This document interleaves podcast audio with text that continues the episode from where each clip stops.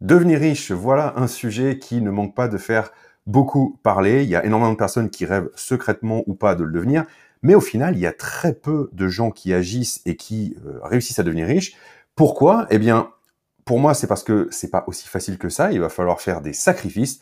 Et donc, dans l'épisode d'aujourd'hui, eh bien, je vous propose qu'on voit ensemble quels sont les cinq plus gros sacrifices que vous allez devoir accepter de faire si vous voulez devenir riche.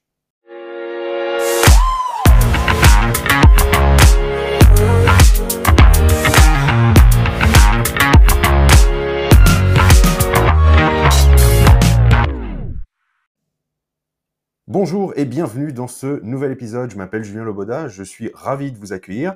Je suis investisseur depuis 2012 et sur cette chaîne, je vous aide à créer votre liberté avec l'investissement immobilier. Alors, on en parlait en introduction, c'est un sujet qui fait toujours beaucoup parler de lui parce que euh, c'est un sujet qui est très tabou en France. Vous savez que l'argent est tabou, devenir riche c'est tabou, les riches sont mal vus, ce sont des méchants.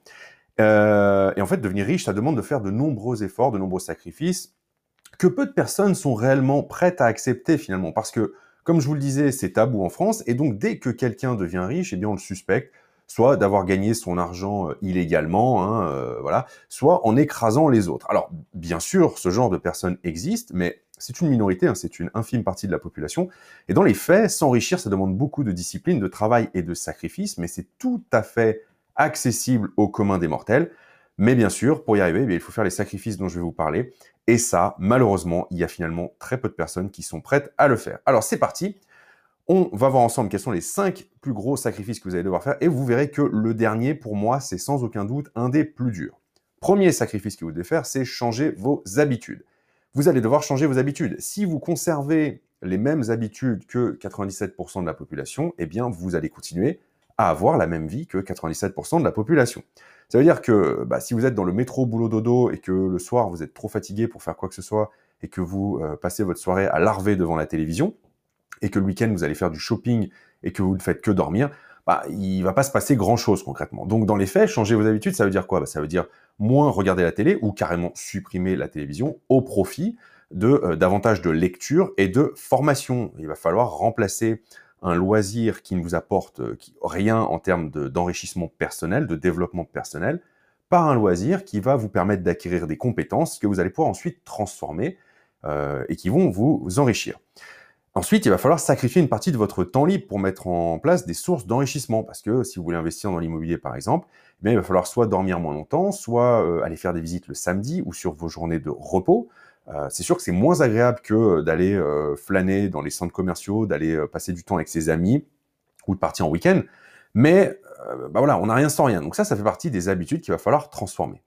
Deuxième sacrifice que vous allez devoir faire, ça va être de changer de fréquentation. Alors, je ne vous dis pas par là qu'il va falloir d'emblée faire table rase de vos fréquentations actuelles, mais vous connaissez certainement le dicton qui dit qu'on est la moyenne des cinq personnes qu'on côtoie le plus eh bien, il est évident que si vous côtoyez euh, uniquement des personnes qui se contentent du métro, boulot, dodo, parce que ça leur va bien, et qui n'ont pas forcément envie de plus, eh bien, ça va être un gros frein pour votre développement et votre enrichissement, parce que ces personnes ne vont pas, ne vont pas comprendre pourquoi vous, eh bien, vous vous formez, pourquoi vous sortez moins souvent, pourquoi vous allez faire des visites euh, de biens immobiliers, etc., etc. Et bon, quand euh, ça, ça n'en reste là, c'est pas vraiment un problème, mais bien souvent, euh, ces personnes vont en plus tenter de vous en dissuader, simplement parce qu'avoir des personnes qui nous ressemblent, ça rassure. Et euh, si elles voient que vous faites des choses et pas elles, eh bien, vont peut-être se dire, oulala, attends, euh, lui ou elle est en train de, de, prendre sa vie en main, de mettre en place des choses, alors que moi, je ne fais rien, quoi. Et donc, donc ça peut même vous, vous tirer vers le bas.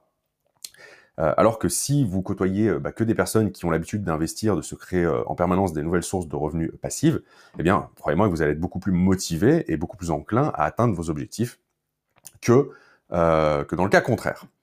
Troisième sacrifice que vous allez devoir faire, c'est dépenser moins et apprendre à gérer vos finances personnelles. Ça, je suis désolé, vous n'y couperez pas, mais ne confondez pas encore une fois être riche et avoir un train de vie élevé. Quelqu'un qui gagne 10 000 euros par mois mais qui dépense tout son argent, a seulement un train de vie élevé. Il n'est pas riche, alors que quelqu'un qui en gagne 2000 mais qui en dépense 1500, eh bien, il s'enrichit de 500 euros tous les mois.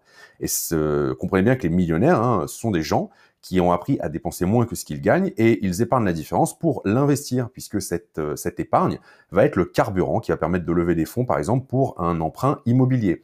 Et, et il faut pas... Euh, euh, enfin, c'est pas parce que vous avez à un moment donné les moyens d'avoir un train de vie élevé qu'il faut nécessairement adopter le train de vie qui va avec. Au contraire, plus vous avez d'argent, plus vous avez une capacité à lever de la dette et à investir qui est importante, et donc plus vous avez une capacité à vous enrichir qui est importante. Donc Bien sûr, ça va euh, impliquer de modifier vos habitudes de consommation et votre niveau de vie, c'est-à-dire que ça va pas se faire du jour au lendemain. Au début, ça va peut-être être inconfortable, mais c'est une étape nécessaire et au bout de quelques mois, eh bien, vous vous habituerez et, euh, ça, ça, ça deviendra naturel pour vous. Quatrième sacrifice que vous allez devoir faire, c'est prendre des risques. Vous ne pourrez pas devenir riche si vous ne prenez pas de risques, c'est une évidence. Personne n'est devenu riche sans prendre de risques à part peut-être les gagnants du loto ou les gens qui ont hérité. Mais euh, quel que soit le pilier d'enrichissement que vous allez adopter, euh, que ce soit l'IMO, la bourse, la création d'entreprise, les crypto-monnaies, peu importe, il y a toujours une part de risque. C'est-à-dire que personne ne va vous garantir à 100% que ça va fonctionner. Hein. Personne ne va vous signer un contrat en disant je te garantis que ton bien il va se louer 100% du temps, qu'il n'y aura jamais d'impayé, jamais de problème, etc., etc. Euh, non, ça, ça n'existe pas. Et c'est justement ce qui fait la différence entre les personnes qui agissent et celles qui continuent d'attendre. C'est parce que la plupart des gens ne sont pas prêts à prendre le moindre risque, aussi petit, petit soit-il, pardon. Et donc, tant que vous ne serez pas prêt à faire ça, tant que vous n'accepterez pas cette réalité, eh bien, je suis désolé, mais vous ne pourrez pas investir, vous ne pourrez pas développer euh, de richesse. C'est tout simplement, c'est aussi simple que ça. Et enfin, le dernier sacrifice, je vous ai dit que celui-ci était particulièrement compliqué, c'est vous moquer du regard des autres. Alors dit comme ça, ça peut paraître anodin, et vous allez me dire pourquoi tu dis que c'est le plus dur ben, Simplement parce que ce sacrifice est le prolongement de tous les autres points. C'est-à-dire que par exemple, au début, quand vous allez euh, changer vos habitudes, les gens vous diront que vous êtes fou de prendre des risques et que ça fonctionnera jamais. Et une fois que ça fonctionnera, ils vous diront que vous avez eu de la chance.